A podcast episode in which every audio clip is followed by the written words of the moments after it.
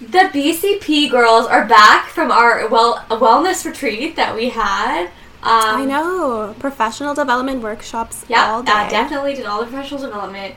And we, we but did. we actually did, we woke up and we did eight a.m., yeah. actually like seven forty-five a.m., yoga on the deck. seven thirty, yep. Mm-hmm. With the view of the lake in the sunshine. It was like twenty degrees at seven thirty in the morning. Did some like deep breathing. It was beautiful. And then we had um, started the day off with a little celery Just shot. Celery juice shot. Juice shot. With some hot clear. water in and lime hot on the side because I didn't have any lemons, but lime. Oh, yeah. And then a little espresso, mm. some avocado toast. With a nice fried egg on the side, nice and yolky, just how we like it. Oh, it was such a good day. And then the day the day got less wellness from there. One little, little, you know, we went for a paddleboard, just like enjoyed the sun, enjoyed the yeah, elements. It was wellness. No, it, it was really good for us. Even though we like have our calls every week or mm. every other week, we needed a moment to have some team one hundred percent bonding, to really better relate to each other. And you know what? It was so important and so healing to realize, like, no matter how much we talk, there's still stuff to learn about each other and still new things we didn't know. one hundred percent. And I think we had some, like, nice deep dive conversations that we just, like, needed to have because we a lot did. of the time when me and you connect, it's about the podcast and talking about our amazing guests. Yeah. But we had, like, deep conversations about what was actually going on in our own lives. And I think that that was just, like, a reminder to, like, take a step back, take a break yeah. from work, reconnect with the people that matter in your life, and reconnect with the mm-hmm. elements in your surroundings, because where we were, there was nothing really to do except for just be in the present and the moment in and the moment. outside and on mm-hmm. the water. And, you know, not I. that was honestly, I think about it today, because today was the day I went back to my normal routine, and it was a day where I yeah. had no worries, no concerns, and I just was like, I'm yeah. spending time with my friend right now, so all the things about work don't matter. Yeah. All the things that I'm stressing about in my personal life don't matter, because right now I'm with my friend and we have to have fun and we're doing this thing. And I felt like it was like the most happy I've been in a while, just because yeah. I was truly enjoying myself in the moment and not worried about things that I couldn't control. Yeah. And, like, really being present in, like, the conversations that we had. It wasn't just to, like, have the most fun day ever, but it ended up being that way just because yeah. we were so in tune with what we were doing and living and through our conversation. It was am- amazing. I needed it so bad. I haven't had a fun day in what feels like two years. It's not, but it feels like that. No, I know. And it, it's, you know, when you get into your busy lifestyle and you just don't make time. And you know how easy it is yeah. to be like, oh my gosh, to a friend, we should definitely get together and do this. And then six months passes and I you know. never do it. Never. It's so difficult. Even us, we're like, oh, I we know. gotta do this again. In reality, we're like, when? when? Well, if it happens again this summer, it'll be amazing. But, like, I'm glad we got it. I'm glad we did it, because you never oh, know I what really our schedules Let's be in denial about it, though. I know. Yeah. Yeah, yeah. No, it's happening so again. So, today... Professional development. Today, month. We're going to take a little trip to tomorrow, because we... Are down we, under. Down under. Going down under. The bosses will see you now. You, your favorite uh, Australian actors, Liam Hemsworth, the Hemsworth brothers, um, mm-hmm. you know, mm-hmm. kangaroos. And Nicole Kidman. And we're yes. taking a little trip to, um, this episode's airing on a Thursday. We're taking a trip to Friday because we filmed this episode with someone who is in Australia. Her name is Erin Tetarenko. She is a wellness, mind, and body coach and so much more. She does her own independent consulting and coaching and yoga, and she holds uh, hosts and holds wellness retreats. Mm-hmm. Uh, we were so excited to have yeah. her, and honestly, frankly, so excited to be able to coordinate it with our schedules and being on two yes. completely different days of the week. And, um, yeah, she shares with us, like, her tips and tricks on wellness, her personal journey. Mm-hmm. I really think that this year has been a time that so many people have tried to become more self-aware and work on their bodies, Definitely. work on themselves, and meditation and manifestation. Especially with the time well, with yeah. COVID, you actually have time to like, think about manifestation it. Manifestation and wellness has just become so big mm-hmm. in the last year. But I'm someone who just, like, struggles where, like, yeah. like I said, like, I was good yesterday because I wasn't thinking about stuff. But the moment you think about yeah. stuff, like, it's hard to give yourself a brain break. Absolutely. No, she gave us some, like, really actionable tips on how we can make the most of those brain breaks.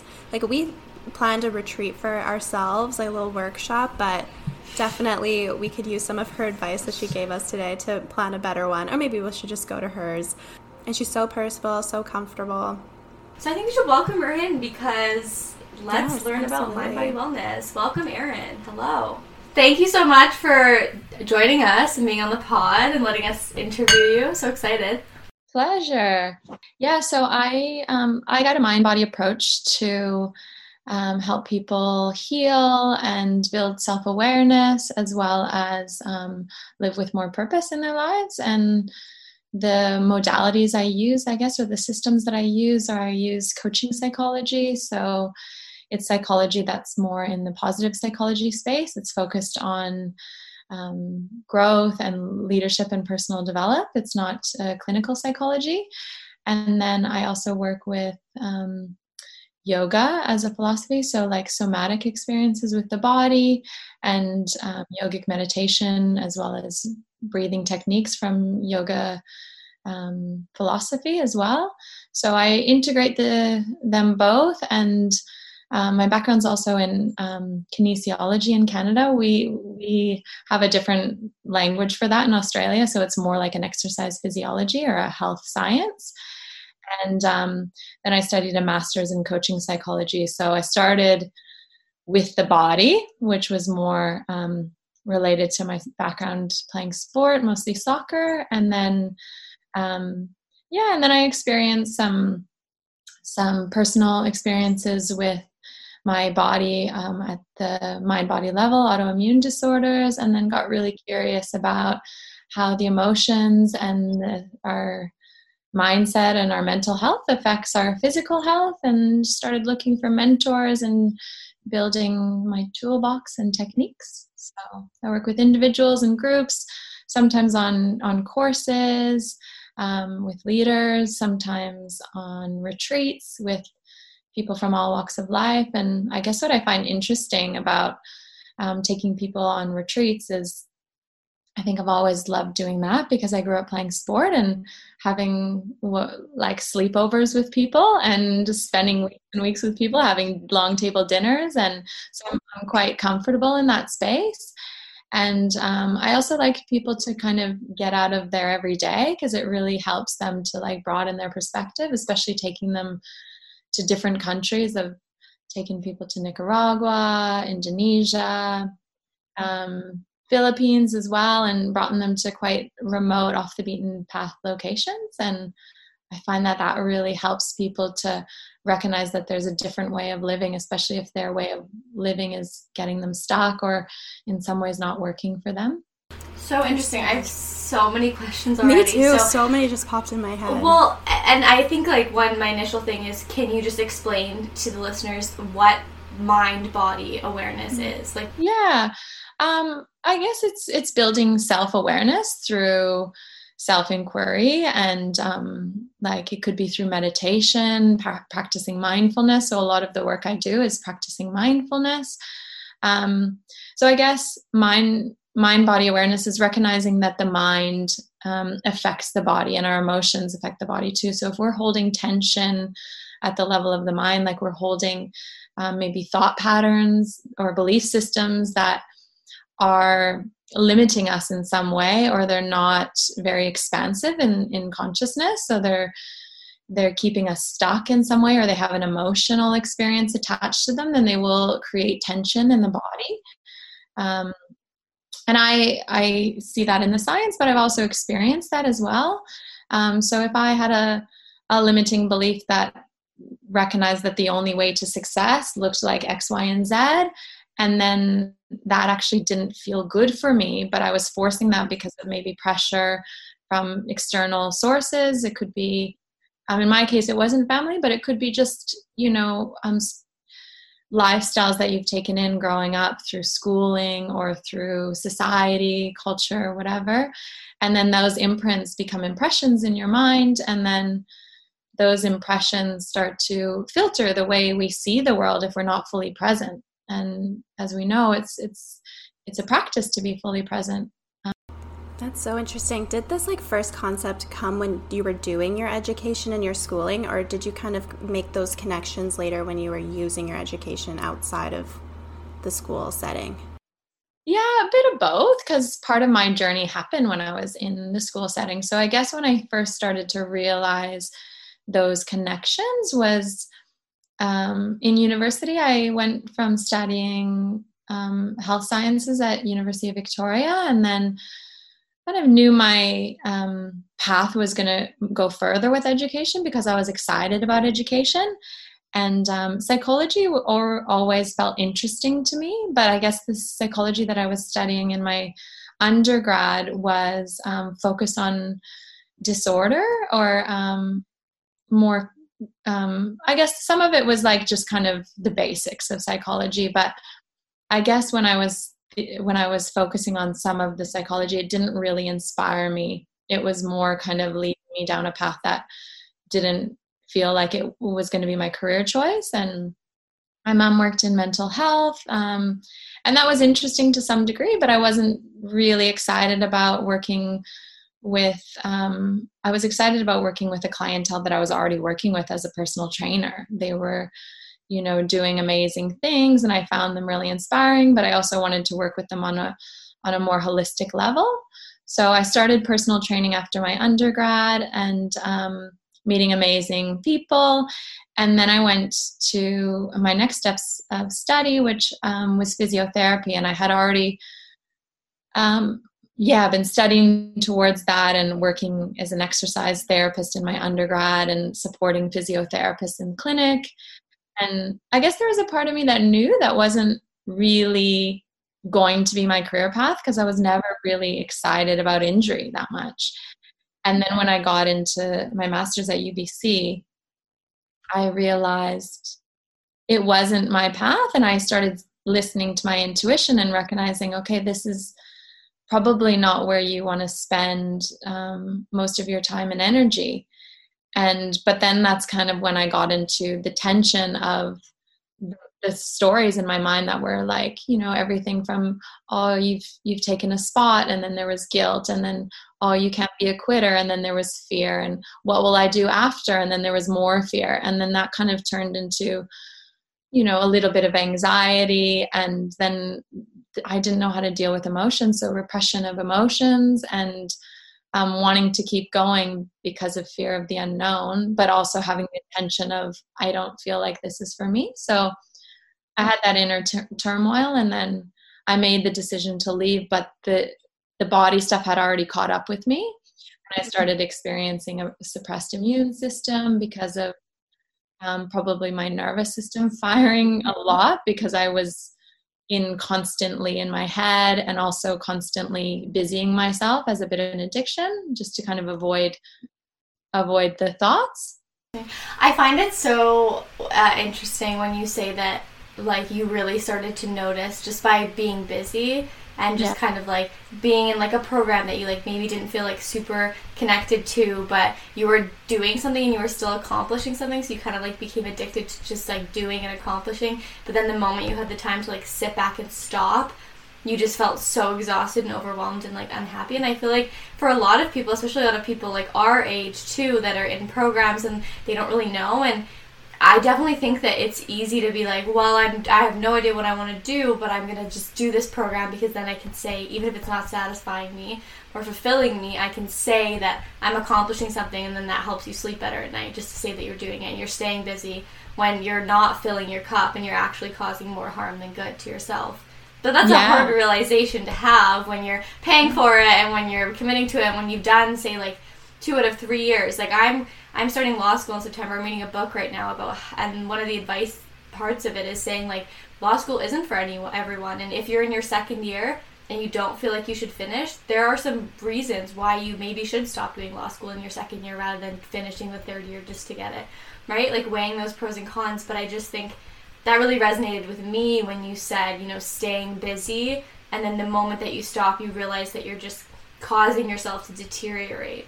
You know, totally, Kennedy, you've completely nailed it. And if you recognize that it's not a bad thing if you choose a different path, and you're not any less than to choose a different path, it's really, that's actually quite commendable. Um, and that's something that really helped me to make that decision, because that was, you know, I didn't, I had such a, um, I put people on pedestals that were Um, yeah, you kind of like put on pedestals when I was younger, like people who go to school or get these professional degrees are the way to go. And now I'm not, I'm surrounded by people from like all walks of life, lots of creatives, lots of people living very um, different paths and defining success on their own terms. And that's something that I like to do with my clients, is help them really clarify what success is, because it is really easy to get down the rabbit hole of achievement, and society does a good job to reinforce that rest cycles are not valuable. You know, like I remember my dad saying, do you want to take a year off before I went to university? And I was thinking, like, in a very judgmental way, no, no, like that's what the losers do. And actually I would have loved taking a year off and traveling and exploring like I have since. Um, and it actually took me quite a long time to finish my um, higher education or my my university education, because I needed those breaks. I actually took a year off in my second year to travel um, because I was so had I was building so much pressure on myself and just not clear on what I wanted to do. Um, and I think that opened the window for me to to travel and explore later on, which has been a huge part of my education. Mm-hmm. Yeah, no, I think Cass and I can agree with that. We've we've talked about that on previous podcast episodes, because we both went straight from high school and did our undergrads, and we were both very like involved in studying and just like came out very tired, and we ended up both taking a year off after our undergrad, because Andrew's working now and I was working, and then I'm going back to school, so we've had this last year off, and that's why we started this podcast, was in this gap year. Yeah. So we never would have had this without, you know, that time apart. But we often talk about it and we're like, gosh, like, I, you know, we, we feel so tired. And we're like, we're not even doing anything. Like, I'm more tired right now than I was when I was at school twelve hours a day doing my undergrad. And I also, I don't know, like, I personally am not someone who knows how to be mindful, I think. Like, I, I'm someone where my mind is going at all hours of the day, you know? Like, how do you... I guess my question is, like, how do you start when you have a busy person who's known for being a busy person? How do you start yeah. teaching them to be mindful? Um, I think there's a few ways. And as I mentioned, like, I found um, mindfulness through a moving practice. Obviously, yoga is more than the movement. It's a, it's a big system, but um, I found I started to tap into it through a moving practice and starting to get glimpses of awareness. And when I did my yoga teacher training, it was very powerful. I remember I went away to a small island in Thailand, and I was really busy at the time, like like on the verge of burnout. And even after I had gotten sick, it was like my patterns were still there. Um, and I was thinking, oh my gosh, how am I gonna how am I gonna do this? Like, live so simply without stimulus. And at first I was a little bit antsy, but then the practices started working, and I found myself looking up at the stars and really finding peace with, with doing very little, just connecting with nature. Um, so sometimes it is, uh, to get back to your question, sometimes it is a movement practice that gets people, and then maybe they have glimpses of presence and inner contentment and maybe like connection or bliss. And then it's like, oh, what's that? And they get interested. It, um, it's a good time to talk about it, because I actually, I host retreats regularly. So every week, and um, there's the people at the retreat this week are all, that's very common, the very overstimulated, um, v- very burnout. That's the common language. And as I mentioned, you can see it in the movement, you can see it in the breath, you can see it in the exhaustion. Um, And there's many ways. So part of it is having the motivation to realize that, and, and not, I guess, not glorifying busyness, you know, recognizing that like everything comes in cycles. Everything comes in cycles. We, we have the night and day to show us cycles, and we have to show us rest. And if you look at nature, and if you look even at our, at sports, you know, there's rest cycles, there's an off season, there's a rest season, there's a training season, there's peak season. Um, and we have to look at those, those rest cycles and recognize that we need them. Um, I do work with people who, you know, are working quite intense jobs, maybe senior leaders in corporate businesses. And um, some of them have forgotten rest cycles and start operating what, what we say from the head up, and they haven't honored their body and the wisdom that the body has. Um, so I think it comes with n- the motivation and recognizing, okay, there's an importance to rest, but there's also, um, there's also that presence that you said that can be restful whilst doing. So you can be mindful whilst doing things. Um, and yeah, there's a whole lot of tools and techniques. So for example, um, you could be practicing with as um, even five minutes a day of some sort of um, meditation practice. You could be practicing breath work. You could be practicing um, doing more of something that you already know you have presence in. So it could be, for me, cycling. Like when I bike, I'm really aware of my thoughts coming and going, and I feel really connected to sensation, the air on my skin. I feel really connected to my surroundings. Being in nature for a lot of people is a mindfulness practice, and it just spontaneously brings them into their senses. Um, and I guess the common thing is I hear that meditation, uh, like what you said, Kennedy, my mind's so busy, like where do I begin? And some people say I'm too, my mind's too busy to meditate. Um, there's always somewhere to begin. So in yoga, we have um, mindfulness style meditation, which is, you know, paying attention to the breath or doing a body scan or checking in with the senses, hearing, um, what do you see? Sometimes I do with my clients, if you feel yourself in a state of you're in caught in your mind or your nervous system is dysregulated or in sympathetic overload, you find yourself nervous or anxious, or you're having an emotional experience, um, you could feel your feet grounding on the earth, you know, just bring yourself to that sensation. You could name five things in the room, like start looking around and notice what, anything to get you out of getting caught in the head, the stories. So when you say you're cycling and you're really aware of your thoughts, by that you mean like you're aware of your current state, like you're noticing how you're feeling, like the sensations, what's around you. You're not aware of your thoughts in the sense that you're thinking about what happened ten minutes ago, what's going to happen tomorrow, or like something that's a concern yeah. in your life right now, right? Yeah, that's a good, um, I guess that's a good thing to pay attention to. It's a good thing to discern from, is that there's um, getting caught up in your thoughts, which is, Um, we could actually do a little metaphor that I learned from my mentor, and I teach a lot of my clients, um, and you can see it in a, in a moment. Um, there's a difference between getting all caught up in your thoughts, meaning that you're viewing the world through your thoughts, or you're so focused on your thoughts that you, it's unconscious. You're not aware. It's like when you drive and you didn't even, you, you know the drive so well, you didn't even realize. It's like you, you were in your thoughts so much, you didn't, all of a sudden you're at your destination and you didn't even know how you got there. Um, whereas awareness of thoughts is different. It's like with our attention, we have the ability to take it to, we, can, we have the ability to be flexible with it. So for example, we can be external with our attention, where we're attending to things in our outer environment. And we could be attending to things with our, our attention. So we're noticing um, things in our environment, like what I said, naming five things, or seeing the trees, seeing the sky, seeing the stars, whatever.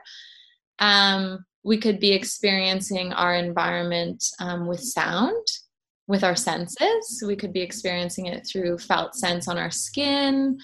Um, so yeah, we could be paying attention to the environment, right? And our attention is with the felt sense. Or we could be putting our attention internally.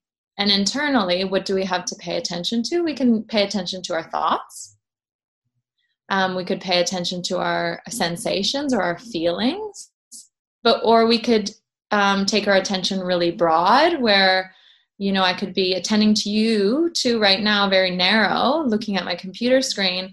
But I could also go broad. So if I heard an alarm or an ambulance in the background, I might notice that and then come back to this. But for the last few minutes, I haven't noticed much in my environment. There's bird sounds, there's different sounds, because I've been so focused narrowly. And that happens with our thoughts too. We become so focused narrowly on our thoughts that we're almost disconnected with everything else, but we're always present to something. whether it's our thoughts or the environment or a person.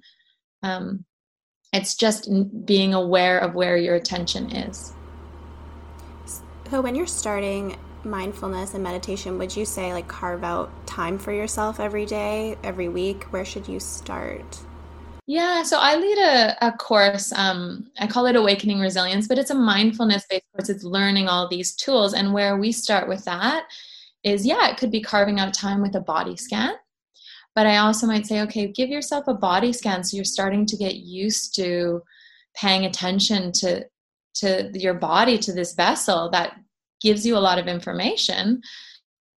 I also say things like practice it in life. So pick something. It could be the shower, it could be washing dishes, it could be drinking your tea or your coffee, something that you do regularly that you can start practicing. So when you're in the shower, for example, you might practice paying attention to how the water sounds um, when you're in there. You might pay attention to how the sensations of the water on your skin, the temperature, how the the drops of water touch your skin. You might be really attentive to the way you wash your skin or your hair.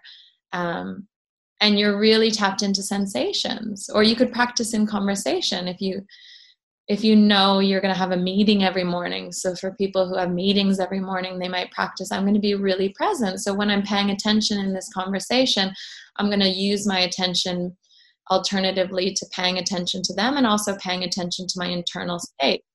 Do you think there should ever be, like when you're first starting, setting a time limit for yourself? I find often I'll try to do meditation or I'll try to be really present in a meeting, and after I'm almost emotionally exhausted, and just by listening to my own thoughts and actually taking time to listen, it makes me feel really tired. So should I maybe not set a twenty minute limit or do it every other day if I'm feeling that way? Why do you think you're emotionally Why do you think you feel tired when you pay attention? I find when I'm trying really hard to be present, especially now working from home, I find that it almost mentally exhausts me trying to be so focused online and focusing on my computer screen that I almost need to take a break from that presence and kind of give myself a break, meet like work-wise. And yeah. Then sometimes when I'm trying, I'm trying to be more like manifesting and doing more meditation. And I find that I get kind of almost down a rabbit hole of all of the feelings that I haven't thought of for a really long time because I've been so busy that I kind of get overwhelmed. Yeah. Yeah. So there are techniques how to, you know, be with emotions from a place of witnessing. So we call it witness or observer. Um, and the witness or observer is like you're observing it almost like you're somebody else observing yourself. Definition of mindfulness, there's lots of definitions, but the ones that come up frequently are being curious, open and willing, non-judgmental. So sometimes our um, challenges that we're judgmental, oh, there's, oh, I have that thought, or oh, I have that. And that actually can be quite exhausting because we're judging everything we notice. So with like stuff like working at a computer and having a lot of focus, um, technology can be quite draining on our system. We lose a lot of energy through our eyes. So if we're like looking at a screen, yeah, it can be quite draining in itself. So it is nice to be able to, you know, step away and having a little alarm so you can actually just check in. What's my, what's my body doing? Because our posture is affected and then our breathing is affected. So that can be exhausting because we're not breathing. Yeah. I like that. I think you nailed it when you said don't be judgmental, because I think that's probably what's exhausting me is I, I, have a thought comes in and I'm judging it instead of just letting it pass. Yeah. I think a lot of things to that, a real practical thing that I find helpful is, and it, it's empowering too, to know these thoughts that we have, they're impressions that are coming out at us. We're having thousands, I can't remember the number, but we're having so many thoughts per day. There's numbers out there to say, this is how many thoughts we have.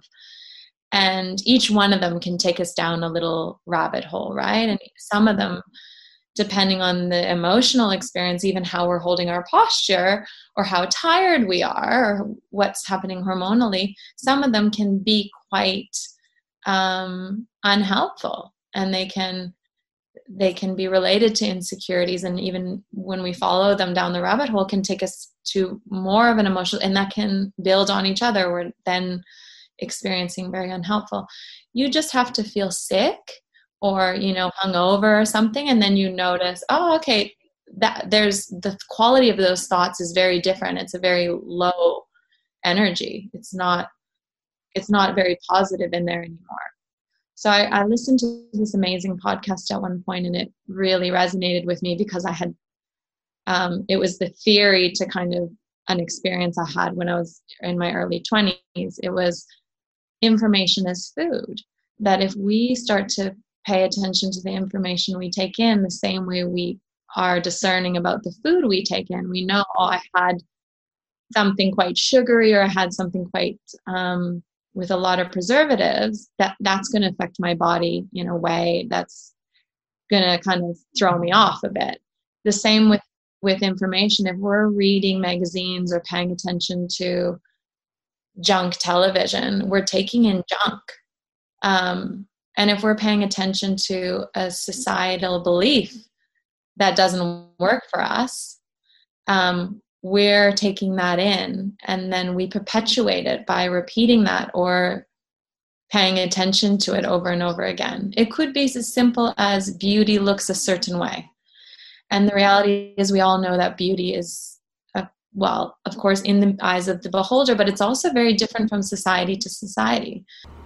I really like the food example because I think it's so easy to understand, like, healthy food makes your body healthy, but we don't think about for our mental health what the same equation would be. So I think if you think yeah. of thoughts and information as food, like, it's easier for us to understand health and unhealthy.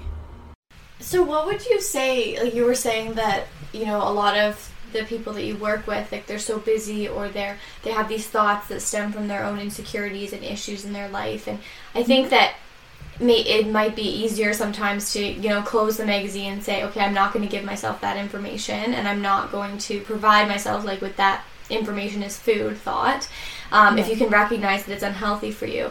But what if you're someone who, for example, like, you constantly are worrying and perseverating and almost, like, creating false thoughts in your head or a narrative? Yeah, well, um, so how, so the, the main question is, how do we work with a thought that um, maybe is quite common because of the environment we're in, and it's coming quite consistently or frequently? Yeah, and it's an unhealthy um, thought, or a thought that is causing you to be more stressed and causing you to, every time you're washing the dishes, now you're worried because it's a thought that's just every time you have a quiet moment is popping into your head. Yeah, I mean, there's many, there's many ways of, and that's the good thing, is there's there's a toolbox, and that's what I always suggest to people. Have a lot of resources, inner resources, so that helps you be resourceful and resilient. Um, so there's there's a lot of modalities, and that's the great thing. So I work with lots of modalities that are mindfulness-based, but then there's other modalities or methods or scientifically-based models that are working with thoughts in different ways. So there's... There's a lot of different ways, but I guess from the mindfulness perspective, it's first, it's it's recognizing that it is a thought. Okay, this thought is showing up. Um, and it's not true. It's not real. It doesn't have any power over me unless I let it. Um, and really paying attention to, is paying attention to this thought helpful for me? So we can kind of go check in, like, get really curious, like, is paying attention... When I do pay attention to this thought, what behaviors result from it? What does it kind of um, push me to do when I'm really feeling like I need to obey this thought?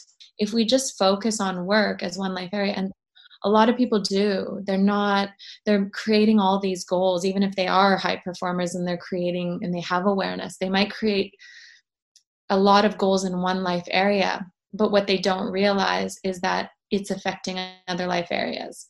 I heard this amazing story where a woman um, turned down a promotion, and in her company, it was all about getting to the next, getting to the next. She turned down a promotion because she's holistic, like everyone else. She's a mom. She likes her activities. She likes to have freedom. She likes to have leisure time. And she turned down the promotion, and people around her were like, you turned down a promotion. Like, you, you didn't, you, you didn't take an opportunity to, um, get to the next, to get to the next level of success. She said, cause it wasn't a promotion. In my opinion, it wasn't a promotion. It would have taken away me. It might have been more money. That's one small aspect of it. But it meant that I didn't have as much time with the kids, or I didn't have as much free time for this, or it meant that. And holistically, it wasn't a promotion. So I love helping people to see that as an example, because we can get caught up as this defi- this one area defines success, but then everything else is falling off. And now we're wondering why that's not making us happy. Well, yeah, yeah, I think. But I think that you can get caught up in, like, if you are good at something, like achieving and craving and wanting more, and then you find that, like, your self-esteem can come from just achieving a lot. And you, when you take a step back, you would probably see that the other things that you value in your life, like friends and family relationships, are so, um, I guess, deprived. You become defining so yourself, or you're yeah. identifying with the success. And that's a watch out too. Um, and I'm not saying that, because there are people who put a lot of energy into becoming high performers. And there's a, there are a lot of documentaries out there, or like biographies, life stories, of where you see that these high performers might have sacrificed in other areas, and maybe they didn't have the best home life or relationship with their children or whatever, you know, because they gave so much energy to the thing that they were really good at. And that might be part of their life path, you know? So I don't know. I couldn't say all like that that wasn't success, because holistically it could have been success that for them, that was their life path. What I mean is that we want to be intentional about it. So if we are putting everything towards the career, or putting everything towards the sport, or putting everything towards being a good parent, um, if we are putting lots of our energy to one thing, that we're intentional about it. So we know I'm doing that, and that has consequences. And the result is my health is going a little bit, because I'm, I'm doing whatever I can to um, be a high performer in this area. Um, but it's when it's not, n- not conscious, then it becomes, then it gets people stuck, because as soon as that thing goes, they have an injury, or they lose their job, or whatever, or other things fall in their life because of, and if they fall apart, then, then it wasn't intentional, because they, they're now, they relied on that thing to, to keep them. The one that you just described, Kennedy, where someone's like, I really want to be the best, but also this is causing me stress. So there, that's a form of tension. It's like we, we're really, we're committed to something, or we're attached to something, and the attachment causes tension, because although that thought serves us in, in some ways, it doesn't in other ways. Or the relationship may, that with that person may serve us in some ways, but it doesn't in other ways. So we have to navigate our boundaries, and creating boundaries can help us release some of the tension of like, Um, I want to hang out with that person, but I never feel good after I hang out with that person. Or um, I'd love, like, I, I'm, I love being in a relationship with this person, because that resolves some of the tension I have around fear of being alone. But ultimately, that relationship's not good for me, so I have to resolve the tension around being um, that the unknown is scary. And that that's super good. Those show up in many different ways. There's many ways that that tension can come up. So I help people resolve their tension around what they, how they define success, because you're going to see the tension when someone's been brought up to understand that success looks this way. So for somebody that's kind of relating to these scenarios we're talking about, would they go to the Awakening Resilience course that you have? The Awakening Resilience course, what it does is it, it can teach, um, people. I, I'm very specific that of my scope. So I work with a general population. If someone is working with, you know, um, trauma that's, that's really big, or P T S D, or they've had some sort of um, diagnosis, or mental, mental health issues that need professionals like a clinical psychologist or um, doctor support or whatever, then I make sure that I'm working with them in conjunction, and that what I'm working with them on is going to be supportive to the other work that they're doing. In my course, it's working with, it's people that just want to have resources, want to live with more fulfillment. And then I have another course um, that's more along the lines of, I call it um, a self-leadership course that's more along the lines of becoming more aware of what, how you define success. So it's working with values, with purpose, with um, broader visions in those holistic life categories. Ourselves. Doing the retreats, I was looking on your website and that yeah. looks incredible. Yeah, well, the retreats, we, um, so I started with a friend in Canada um, mm. in two thousand, I think we did our first one in two thousand ten. We started doing like local ones in Naramata. Okay. Oh, nice. Yeah, which was nice. Someone lent us their property and um, mm. yeah, and we did it.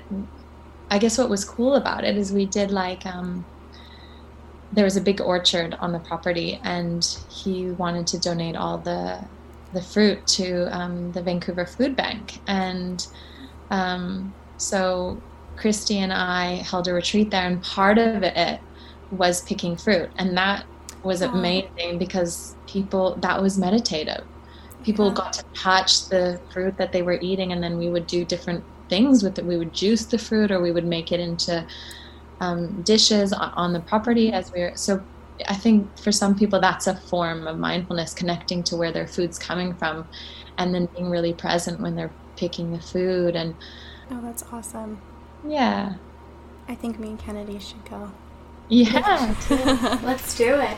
Can you um, like speaking of that, can you plug like your website and your social and how people can find you and learn more and um, reach out to you for your Yeah, because you would do services like virtually too, right? Like yeah. So actually, the yeah. two the two courses that I have online, I used to do um, individually with people. So they were kind of developed over multiple years of like doing them on retreats and then doing yeah. them with individual clients. And then when when the world kind of shut down in terms of travel and groups getting together, um, I I ended up putting them online and doing them as Zoom. So those are the two main ones that I like with the content that I love to deliver most, those two ones that I talked about. Um, yeah, so I do those online kind of on demand. Like if I get a few people interested, then I put a group together and sometimes I put out some dates. Part of it is that we get to talk about these things that might otherwise have a bit of shame around them. Like, oh, I had this thought and that was insecure or whatever. And we get to talk about those in a safe environment.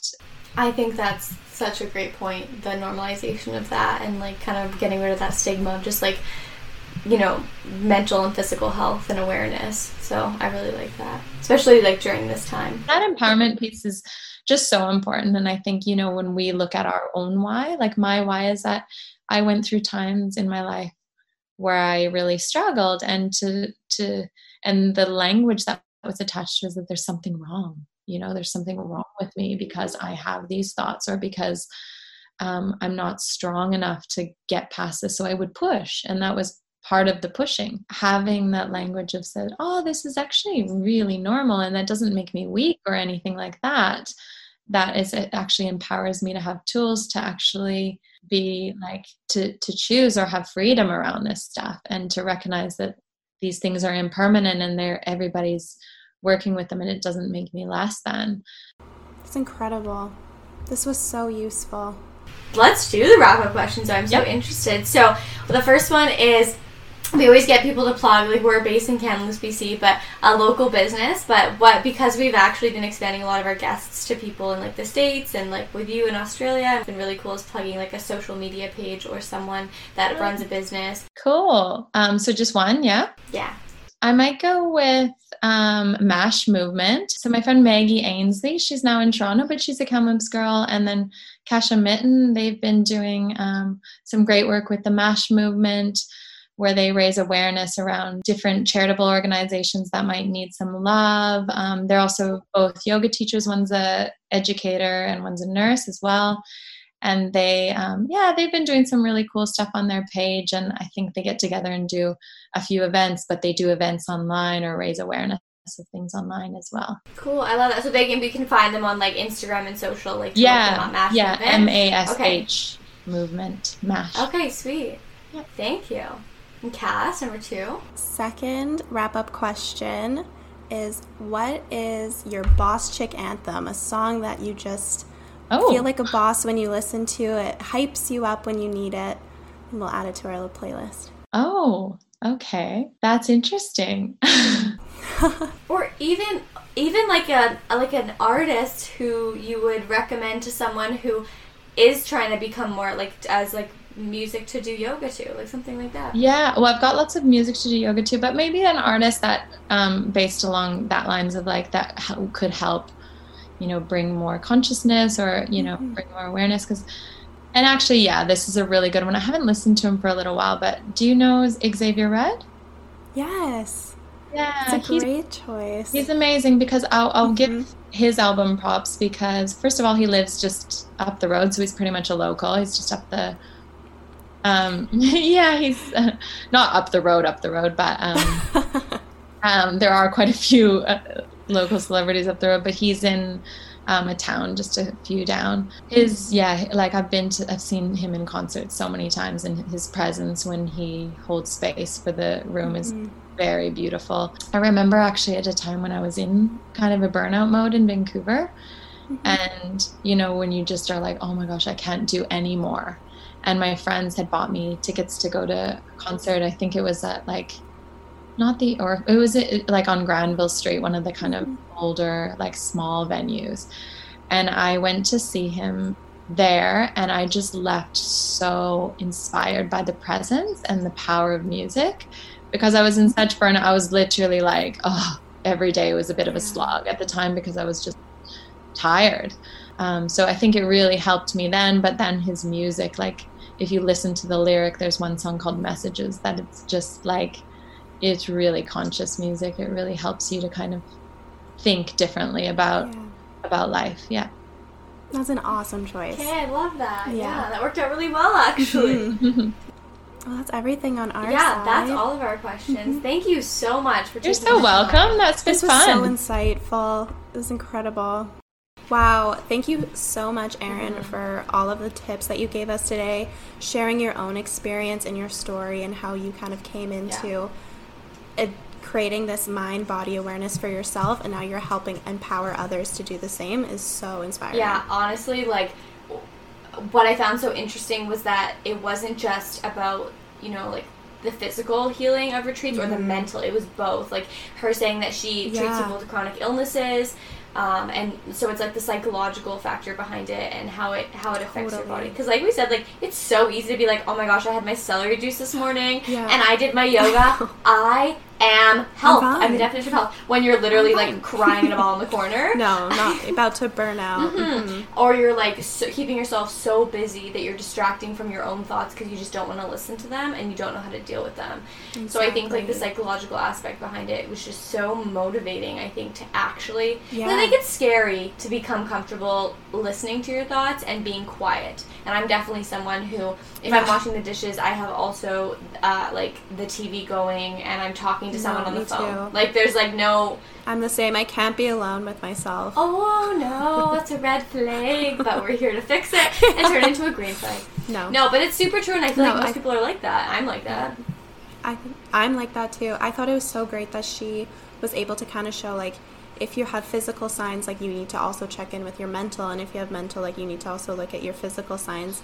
And she, as much as we've learned about manifesting mm-hmm. or meditation, it is like you talk about it in high school and university.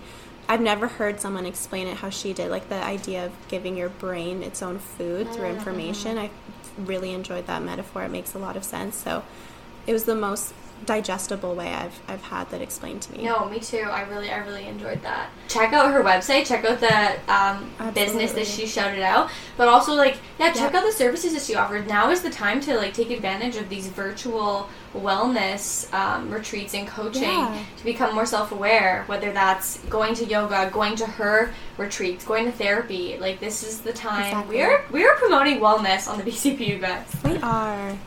And with everything being online, it's a little bit less scary than meeting somebody in person. Yeah. There's a, it's still personable mm-hmm. and it works within your schedule, but it's a little bit less of that big step to take, mm-hmm. but you're still getting those benefits.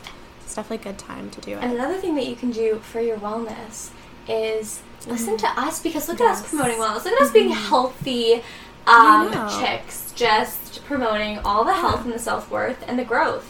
Uh, it's really hard to put you into don't practice. Keep that to yourself. No. Yeah. You don't want to keep all these learnings just for mm-hmm. yourself. One of the biggest important things to do is to share it with others. Mm. Good karma. It's good for your posture, your tension. It'll it'll all be released when you press that share button, mm-hmm. press that mm-hmm. download button. Like, subscribe, subscribe leave, leave us a review, and you will honestly have the most mind, body, wellness you could ever have. Absolutely. If you leave a really nice review and prove to us that you download always, like it's on continuous download for us, maybe you'll get invited to our next retreat. Um, professional one hundred percent. Retreat. You want to be like V I P to our personal B C P yep. retreat? Mm-hmm. That sounds so yep. fun. Um, they're like, no, that's the worst thing. I don't want to be there. No, no, no, it's fun. Even if it's just like a psychological experiment for you to just like be a fly on the wall and see what we do. Like, be a part of our TikToks. Come down, enjoy on, it. Enjoy. Yeah, exactly. Good TikToks to come. Thank you guys so much for continuing to listen and being patient with us on our breaks, because yes. we've been extremely busy in our own personal lives and our work lives and things that we've had going on. So we appreciate yeah, the people who put up with us, delaying some episodes and coming in, mm-hmm. uh, putting out content when we can. So thank you so much. Yeah. Yes, thank you so much. We love you. We appreciate you.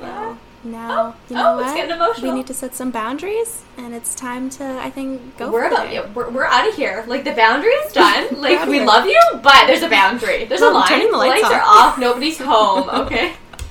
All right, that is it for us this week. The bosses are out. The office is now closed. And we will see you in two weeks.